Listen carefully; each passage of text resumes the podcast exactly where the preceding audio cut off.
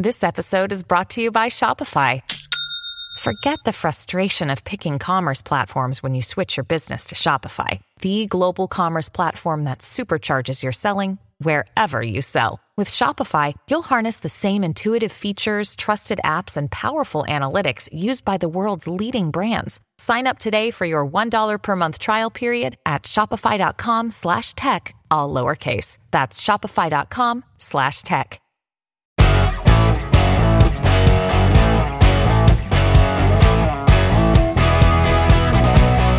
Vaccination passports becoming more common across the country, Alberta family doctors report very aggressive patients demanding they be given exemptions, and cyber criminals have cropped up online offering to sell you fake vaccination certificates.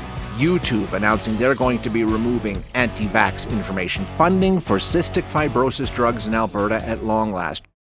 We know that Alberta's doctors and nurses have been under intense pressure. That's uh, something that we know. Getting some help today. The uh, nurses from the Maritimes and the Canadian military expected to be in our province today trying to relieve some of the stress on the ICU, which is great. Thank you for coming. We appreciate the help. Um, but it's not just in the hospitals where doctors are dealing with some of the issues that have arisen recently around COVID 19. Family docs also reporting they're seeing all kinds of abuse from people who come in saying they want a medical exemption from being vaccinated.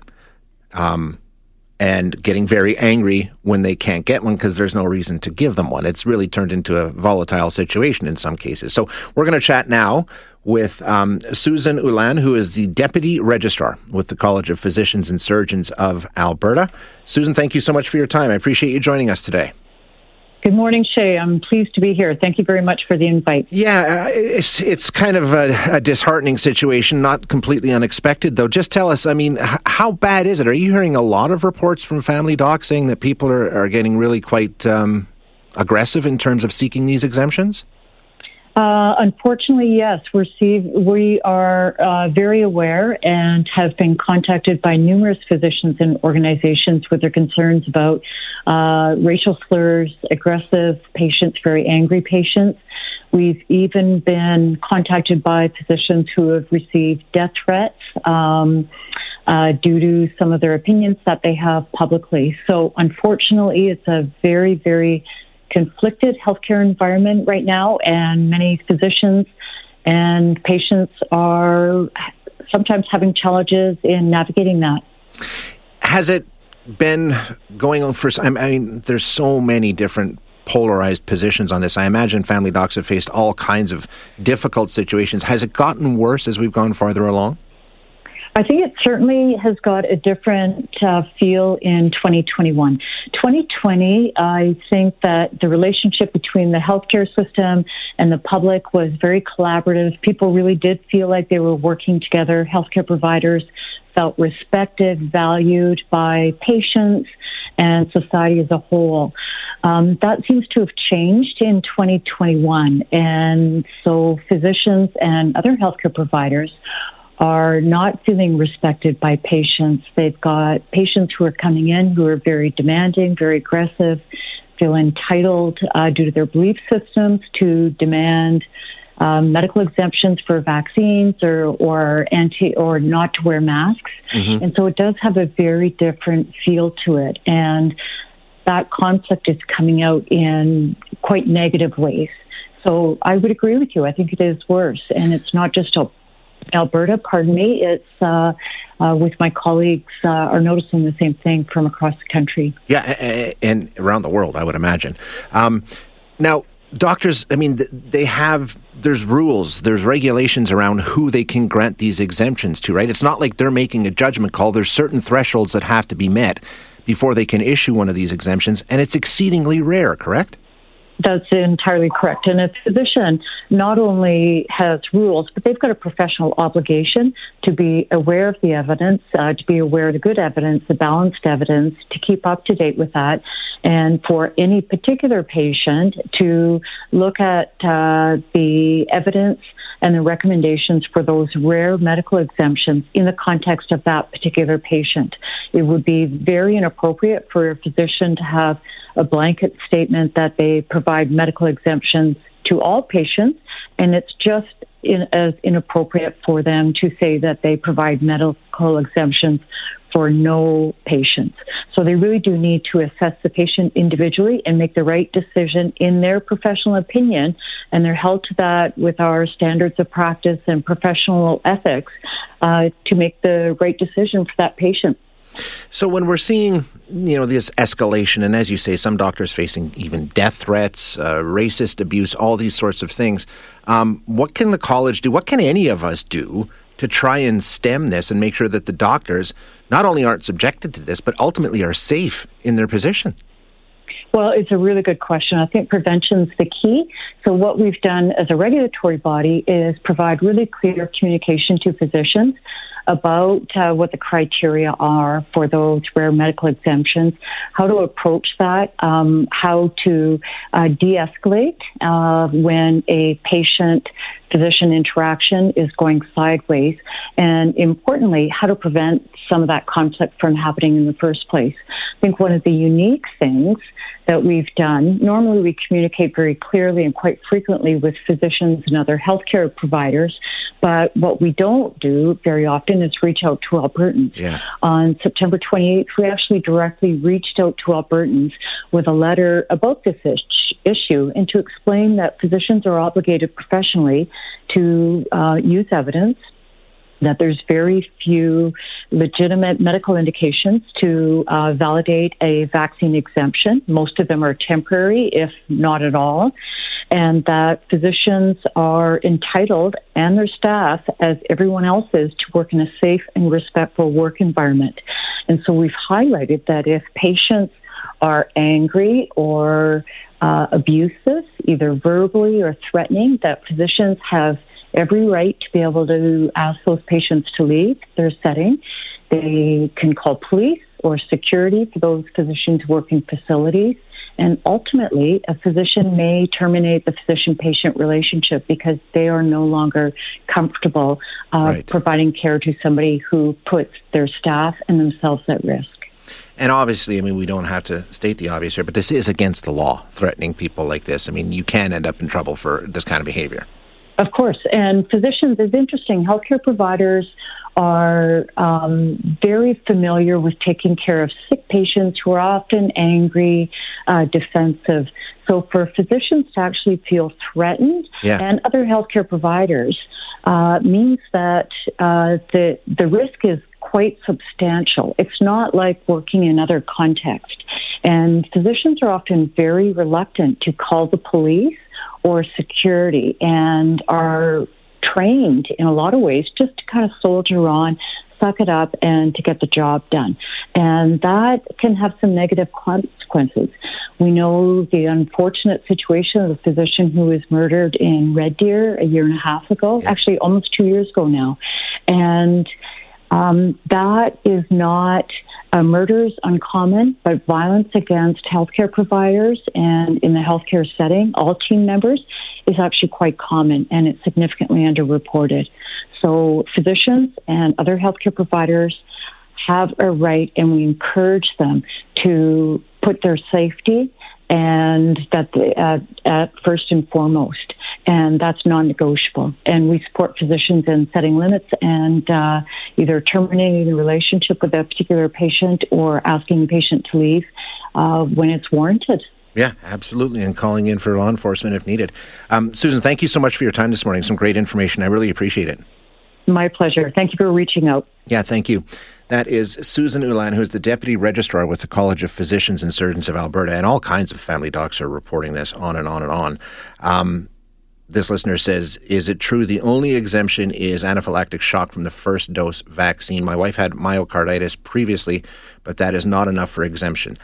Not according to the information that I have. According to the information that I have, um, very few people are eligible for an exemption, but that includes anyone diagnosed with myocarditis or pericarditis, inflammation of the heart or its membrane, or anyone who has a confirmed anaphylactic allergy to an ingredient in the COVID 19 vaccine.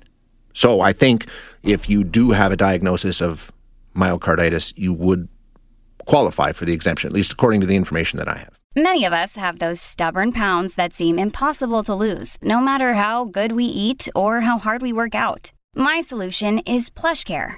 PlushCare is a leading telehealth provider with doctors who are there for you day and night to partner with you in your weight loss journey. They can prescribe FDA-approved weight loss medications like Wegovy and Zepbound for those who qualify. Plus, they accept most insurance plans. To get started, visit plushcare.com slash weight loss. That's plushcare.com slash weight loss.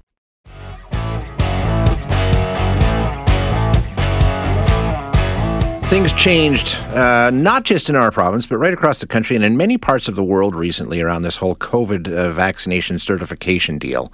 As you know, it's now something that's kind of, sort of, almost in effect in Alberta. Up to businesses to decide if they want you to prove that you've been vaccinated. And the way that you go about doing that still in Alberta is uh, you just print off a copy of your healthcare record showing that you have been. And as you know, it's been widely um, duplicated and forged, and it, it's not at all secure. So I don't know how much business in Alberta there has been for the cyber criminals who have launched a new cottage industry creating face, fake vaccine certificates, but they are, and you knew they would. You know, be it a QR code, whatever the case may be, this business has sprung up immediately, and people are taking advantage of it. Um, we're going to get some information on how widespread this is and what we can do about it with Robert Falzone, who's head of engineering at Checkpoint Software's Canadian office. Robert, thank you for joining us this morning. I appreciate your time. Thanks for having me here, Shay. You know, now really we shouldn't be surprised by this, right, Robert? I mean, especially with all the attention these vaccine passports have been getting and how essential they are to do so many things. You know that cyber criminals are just going to see dollar signs and jump right in, right?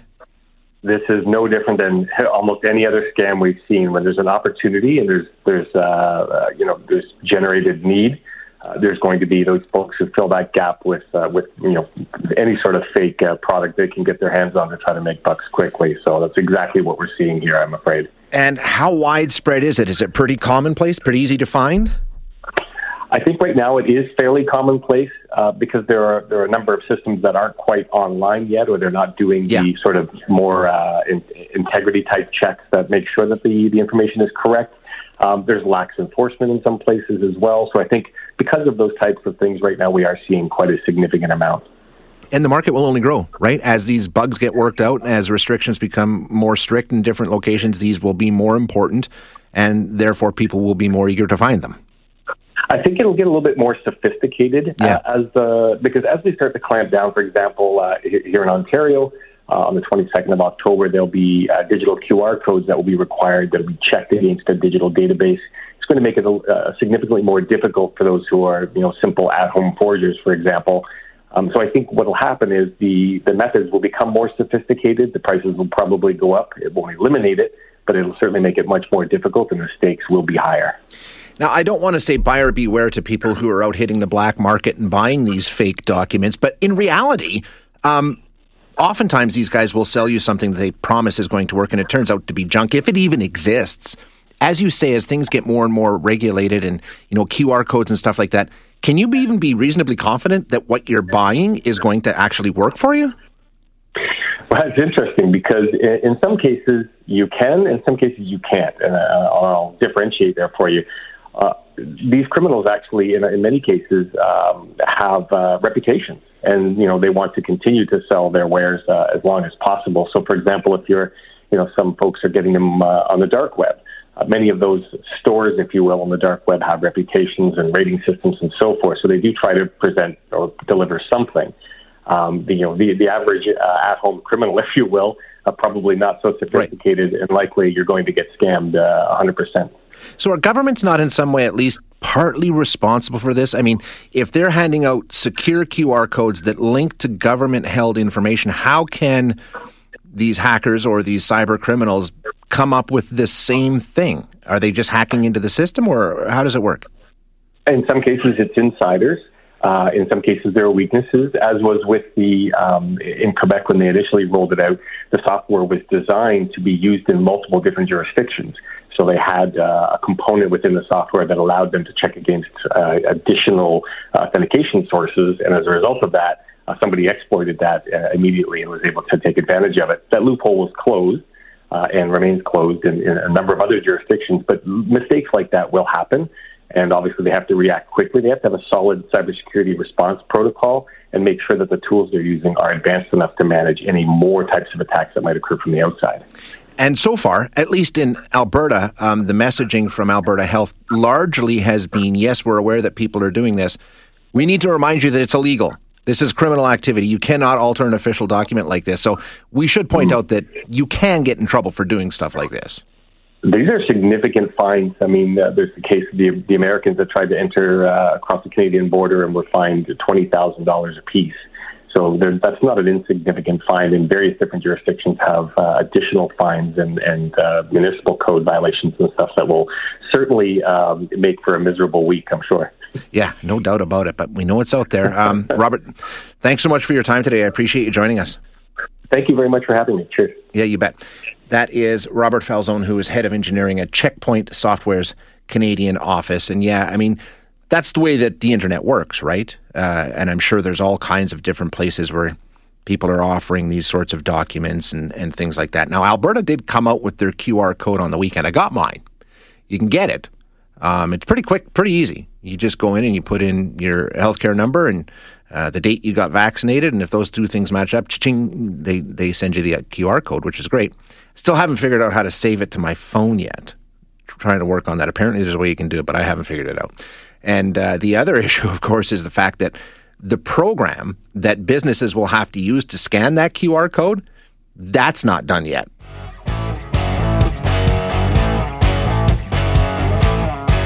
It's sort of turning into a social media day in terms of uh, what kind of influence they have on our society and how they uh, are under increasing pressure to try and deal with some of the the misinformation and and the division and, and the hate and the violence and all the stuff that we all encounter on social media every day.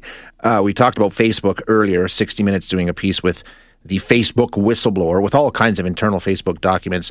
Basically, what she says is every single time they're put in this position, they focus on profit over public safety. And she can prove it with the documents. Uh, we're going to have a chat in a moment here about YouTube announcing last week that they're going to take steps to get rid of anti vax information on their platform. And we got this text, and I get this all the time, and I'm sure you've heard it too. Uh, hey, Shay, leave the policing to the police. No private entity has the right to censor, remove, or otherwise dictate what should and should not be allowed on a public platform. That's why we have the Charter of Rights, and that's part of having freedoms and liberties. There's a lot of confusion going on in this text, so let's pull it apart. No private entity has the right to censor, remove, or otherwise dictate. Yeah, they do. That's what a private entity is all about. They have every right in the world to do whatever they want to do which should and should not be allowed on a public platform. It's not a public platform.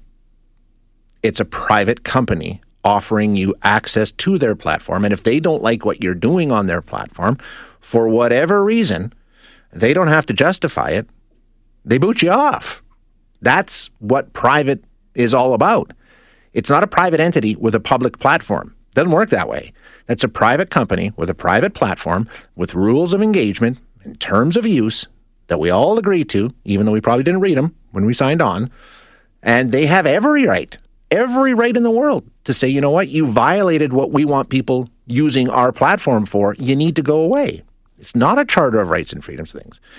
Freedom of speech, where it extends to the Charter of Rights and Freedoms, means the government cannot punish you for saying what you want to say, standing on a street corner and saying it. That's your platform.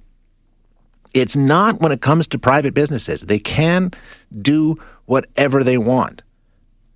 So now that we've got that out of the way, let's talk a bit about what YouTube is planning to do. We're going to be chatting now with Anabel Quan-Haase, who is Western Rogers Chair in Studies in Journalism and New Information Technology. Anabel, thank you so much for your time today. I appreciate you joining us. Oh, hello, Shay. It's absolutely my pleasure. Now, do I have that right? Because I'm sure you get that all the time too, right? This is censorship. You can't do this. I have freedom of speech. Not when it comes to these kinds of platforms. Freedom of speech ends at the end of the street corner, essentially, right? Well, I mean, it gets complicated. Uh, it, it's an extremely complicated debate, and I think this is exactly at the heart of what YouTube is doing, right? Is trying to decide, you know, where where do we respect, you know, freedom of speech, you know, people's ability to post information? And when is the point where a platform like YouTube is actually harming or even deceiving people? Yeah. So I think what we need to realize here is that, you know, uh, so far, platforms like YouTube um, have had a free, right, like a free go, uh, whereas legacy media like the news are much more regulated. Um, but you know, as they increase in kind of uh, you know in, in, terms of the user base, you know, uh, the the effects, the impact, uh, we're, we're seeing a pushback in terms of you know a need for more regulation. Now they've brought in similar plans before around misinformation, right? So let's just clarify the announcement last week. Um, what's different this time around? Absolutely, Shay. So you just you know you, you you're really showing kind of like an incremental kind of um, you know, change here in yeah. terms of their policies. And honestly, it's surprising that these changes haven't been implemented a, a long time ago. And I mean, not here since the pandemic, but I mean, a decade ago. So some of the two really uh, big changes, you know, that were implemented last week is first that you know, um, kind of the ban on COVID 19 anti vaccine information um, has been expanded, you know, to include um, any kind of vaccine. And I think that's really that, that's an important step and should have happened a long time ago. Um, and the second big change is that you know I think YouTube is now recognizing that you know a lot of what we're seeing, a lot of the dissemination, the spread of disinformation is coming from just like a handful of yes. personalities of influencers. So they're banning some of those influencers. As you said, this probably should have happened quite some time ago. It's it, good that they're doing it. I, don't get me wrong, but um, this is kind of like closing the barn door long after the horses are gone, isn't it? Especially around this issue. Well, it is because um, we have seen both in Canada, in the U.S., globally, you know, kind of a hesitation towards vaccines that have been around for a very long time. Uh, measles, hepatitis B, yep. you know, that have an excellent record, and there's really kind of no reason why there should be any kind of big pushback or hesitancy. And that information has really not, you know, like they haven't really regulated, you know, what people are saying on the platform about that, even though, you know, the, the science is fairly clear. So uh, I think that, you know, that was way overdue. Now, when it comes to trying you know, have some sort of policing or regulation on these sort of platforms. Um, they've all talked about it, right? You can name anyone that you want Twitter, Facebook, Reddit, YouTube, the list goes on. They all recognize that they've got an issue when it comes to misinformation and, and that sort of thing. Um, but how do you possibly, I mean, they're so huge. Is it really um, almost an impossibility to regulate all the information that passes on their platforms every day? You just hit it right on the nail. It, it's basically impossible. Yeah. And once you close one account, um, you can kind of imagine, you know, that they either go underground on something like 4chan, you know, which are kind of more uh, niche communities, or that new accounts will pop, pop up that need to be regulated. Um, the good news is that you know YouTube, which kind of is an affiliate of Google, um, they have you know incredible computational capabilities that can sift through this information in real time. So, you know, like I feel like we're, you know, it's a it's a competition between you know disinformation being spread and the development of new kind of techniques and algorithms that can counter that. Um, has anybody done it successfully? Can we point to anybody who's actually tried to take these kinds of steps in the social media realm and and done it well? I think Facebook is starting to do it, but we, we also see new stories popping up. Um, so I think you know we, we see that they they kind of take a more reactive approach mm-hmm. to this. Yeah. So as soon as a scandal comes up, we see that there's a lot of kind of um, you know I would call it almost rhetoric, but you know there's there's a lot of talk about what are the next important steps. You know what are the regulations that will be implemented, and I think in some areas like um, bullying, you know, cyberbullying, harassment, uh, Facebook has done a really good job. I think now they need to implement similar approaches, you know, that are large scale, uh, that are based, you know, on, on algorithms, on machine learning, uh, to some of these other areas. And um, it's to them, you know, they're always balancing, you know, clickbait profits. Um, with the need to actually provide citizens with credible, you know, information that we can trust. Well, exactly. I mean, basically, the the message here, I think, Anabel, always, um, and we're failing at this as a society, is it, it's up to the user, right? It's up to the user to try and verify some of this stuff. I mean, even if those platforms are doing everything they possibly can, it's impossible to do it all, and it comes down to the consumer of this information. Yeah, Shay, and to be honest, we, we are implementing a lot in Canada. We're doing a lot of work, you know, when it comes to elementary schools and digital literacy, media literacy. Um, you know, we're doing a lot at the university level, uh, trying to teach the skills, you know, the critical skills. Um, but some of those videos, I mean, I, I've seen a video recently, for example, with uh, Yahoo Finance, uh, where uh, Robert uh, Kennedy Jr. was being interviewed. And honestly, it was, it's hard to kind of disambiguate um, what is credible credible information yeah. and what isn't. And um, if that's you know difficult for somebody who studies media, uh, like myself and has been studying media for over 20 years, you can kind of imagine that a young user, maybe 17 or 18, sure. uh, would also have a hard time, you know, figuring out is this a credible interview? They mention science a lot. They mention evidence a lot. So these are all kind of cues that hint towards credible sources. Um, and so there's a real confounding, you know, out there in, in the social media realm uh, towards, you know, wh- what is credible and what isn't. Exactly, and uh, and you know what? It's also the preponderance of it. If you get into those algorithms where you're constantly being fed the same thing, we're all susceptible to that over time, no matter who you are. If you're constantly getting that message reinforced day after day, month after month, it will have an impact on you. Yeah, and Shay, what we're finding a lot is that the way these um, algorithms work is that they've figured out how clickbait works well. So yeah. they figured out what information draws our attention quickly. And so when we see those kinds of headlines, sometimes we don't even need to read the full story because it's already left an impression on us. Yep. So often that bias, you know, is further reinforced. So if we click on a clickbait, you know, because it's drawing our attention, it's kind of sensationalized um, then you know, as you mentioned, you know, the algorithm will find you know information that is similar in some way, you know, based on some you know algorithmic cue, and then you will be exposed to more of that information, and it's kind of going down the rabbit hole. Um, the more you see of it, the more you're convinced, the more you're looking for it as well. Exactly. Yeah, it's just a cycle. Anabel, great conversation. I really appreciate your time today. Thank you so much. Well, thank you so much, Jake, for having me. Yeah, we'll, we'll chat again. Thank you. Bye bye. That is Anabel uh, Quan-Haase, who is the Western Rogers Chair in Studies in Journalism and New Information Technology.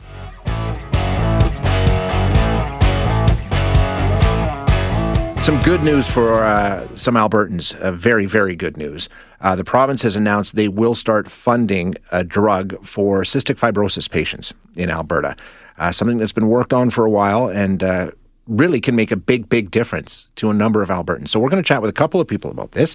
We're going to speak with Amanda Bartels, who is a provincial advocate for cystic fibrosis and a CF patient, and also Sharon Stepaniak, who is the provincial advocate for cystic fibrosis as well. Uh, ladies, thank you so much for joining us this morning. I really appreciate your time.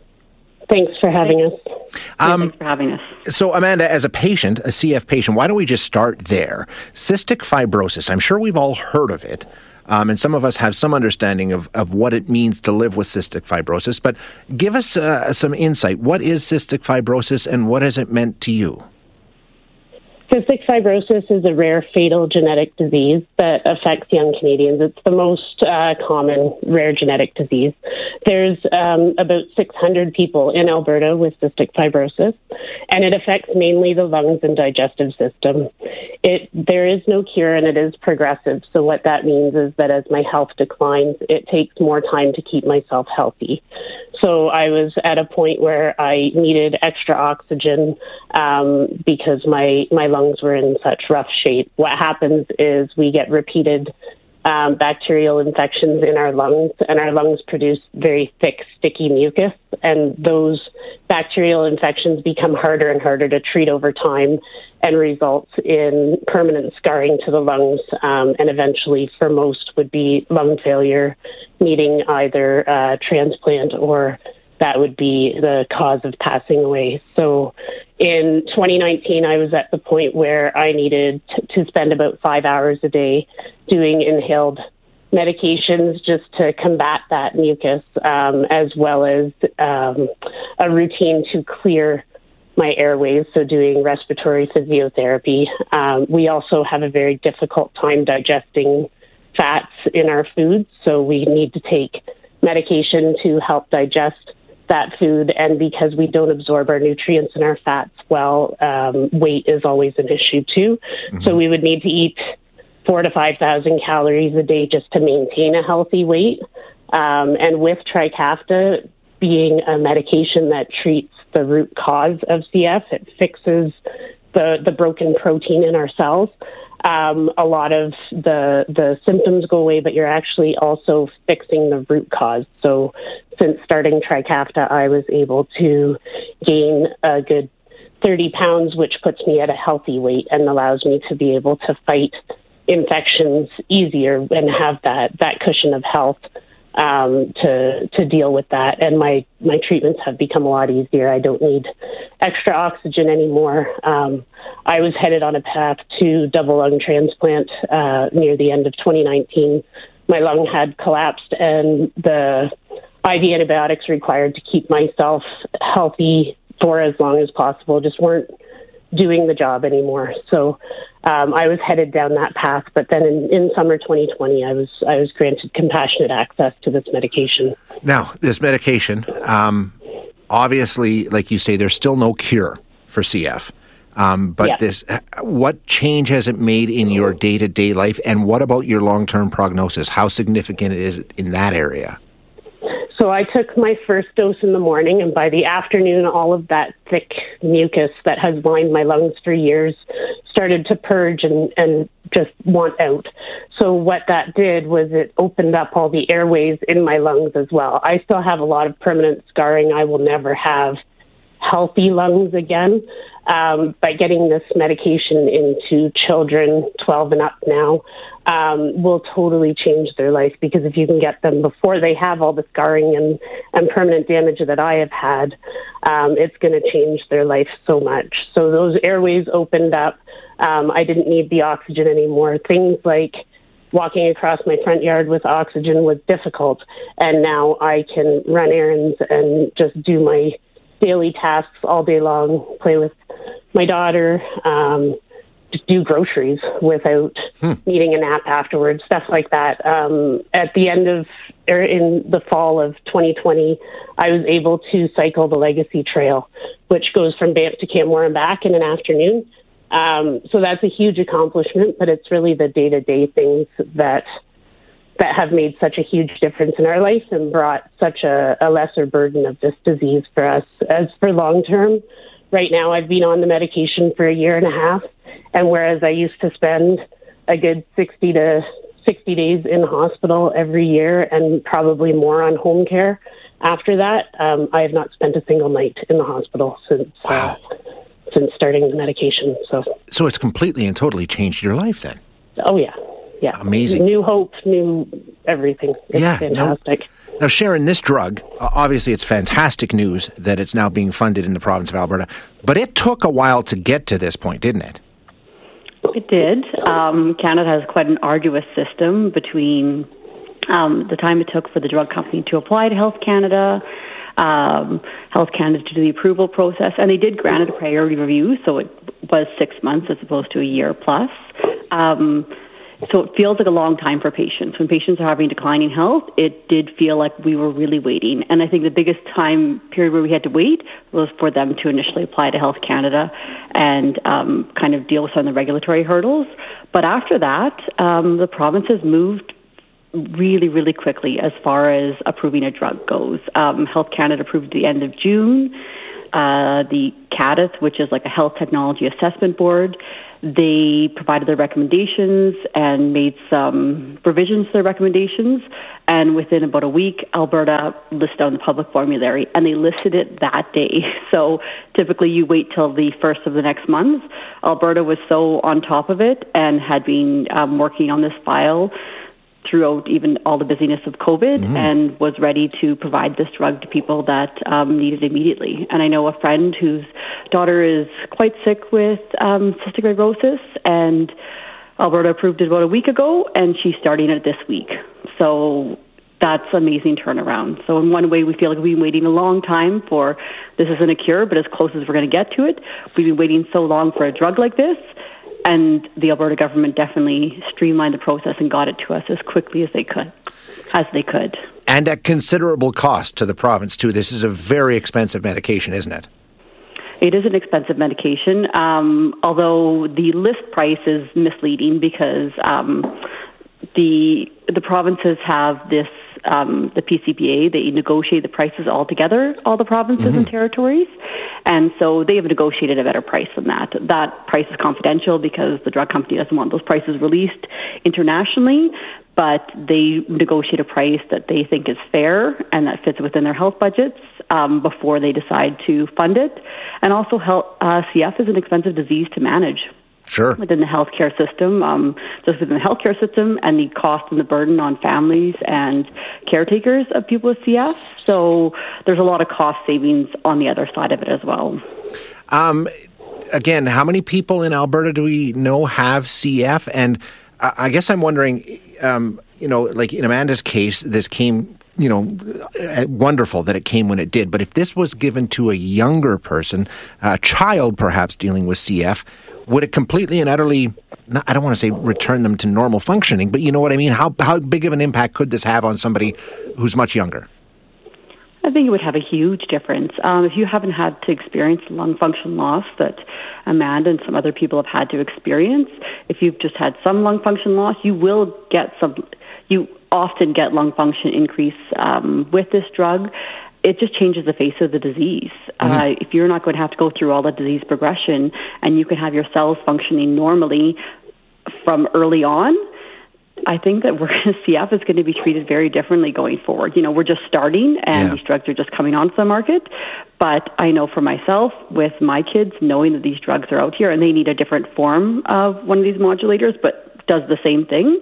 Um, it will just change their opportunities. It'll change their outlook on life. It'll change kind of the decisions that you make as a family and as a individual as far as your career, your family planning, where you want to live, everything.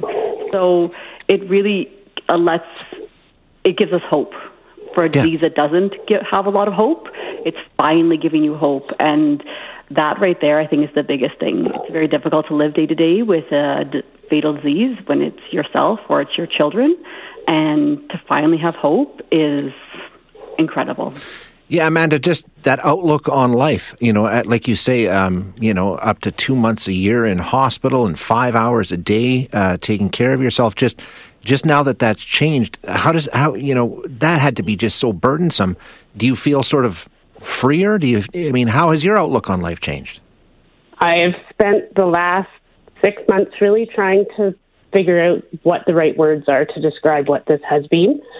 The closest I've still found is liberating. Um, doesn't capture all of it. Yeah. But CF being a progressive disease, you're just supposed to be on this this downhill track. You're not supposed. You can have little bumps where you get a little bit better and then decline again a little bit better, but you're ultimately is a downhill battle. Um, it doesn't matter how hard you fight in the end, it's going to get worse, right? And yeah. with Trikafta, you get time back, which is not, again, it's not supposed to happen for a progressive disease. It is that groundbreaking that you feel like, I feel like I did almost 10 years ago.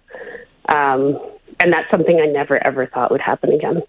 And it's, it's a huge blessing in our lives. Um, my my husband is much less stressed about my health. Of course, our daughter can just enjoy being a ten year old right now instead of worrying after I get back from a doctor's appointment that oh is mom going to go in the hospital again. Um, and just yeah, we just are able to to kind of live life in the moment now instead of with that that hanging over. Yeah your head so firmly. I mean, it's still there, of course. I, I still have cystic fibrosis. I still have severe lung disease because I was at a point where I was very, very, very sick. But as Sharon said, if we can get these medications, and now we can, to age 12 and up, I don't know what my life would have been like if this had been available when I was 12. The gene had just been discovered when I was nine, right? Like, mm-hmm. yeah. it's taken it's moving so quickly for like 30 years for it to, to move to where we are now. Um, but yeah, those those kids that are going to have just a, a new lease on life now. They can they can look forward with hope instead of this being staring down this disease where you know you're just everything is is so hard all the time. Uh, ladies, I can't thank you enough for your time this morning. Uh, a great message, and I'm so happy uh, to hear that this is uh, part of the program now here in Alberta. And thank you so much for being here today. Thanks, Thanks a lot for having us. That is Amanda Bartels and Sharon Stepaniak, provincial advocates for cystic fibrosis. Amanda, also a patient, and there you go. The drug now being offered for CF patients in Alberta, and you hear what a difference it makes. Thanks for listening today. To hear any of our other interviews, you can find them wherever you find your favorite podcasts. And if you like what you hear, don't forget to rate and review us.